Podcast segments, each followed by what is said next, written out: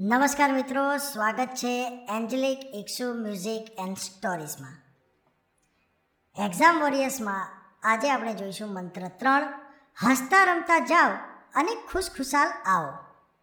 હા, તમે બરાબર જ સાંભળ્યું. પરીક્ષા માટે હસતા હસતા તૈયારી કરો. પરીક્ષા ખંડમાં એક સ્મિત સાથે જાઓ અને તેની બહાર પણ હસતા રહીને જાઓ. તમને એવી લાગણી ન થતી હોય તો પણ હસતા રહો. હસવાથી મનને રાહત મળે છે. વધુ રાહત ભર્યા મનને લીધે તમારી યાદદાસ્ત પણ વધે છે. હું વિદ્યાર્થી હતો ત્યારે કેટલીક વાર એવી સ્થિતિ ઊભી થતી કે મને પરીક્ષા દરમિયાન એકાદ ઉત્તર યાદ જ ના આવે અને જેવી પરીક્ષા પૂરી થાય કે બધું વિગતવાર યાદ આવી જાય. આવું ઘણા લોકોને થયું હશે. પછીથી મને સમજાયું કે આમ થવાનું કારણ હતું કે પરીક્ષા પત્યા પછી હું નિરાત અનુભવતો હતો અને તેથી પેલો ઉત્તર સરળતાથી યાદ આવી જતો હતો. તણાવ હેઠળ હોય ત્યારે તમે તમારું સૌથી વધુ સારું કામ દર્શાવી શકતા નથી.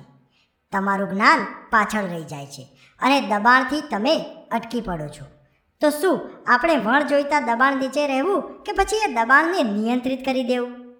પસંદગી સીધી છે. સફળતાનું રહસ્ય છે એક નિરાંત જેવી મગજ. કેવળ પરીક્ષા માટે જ નહીં, બલકે જીવનમાં પણ એમ જ છે.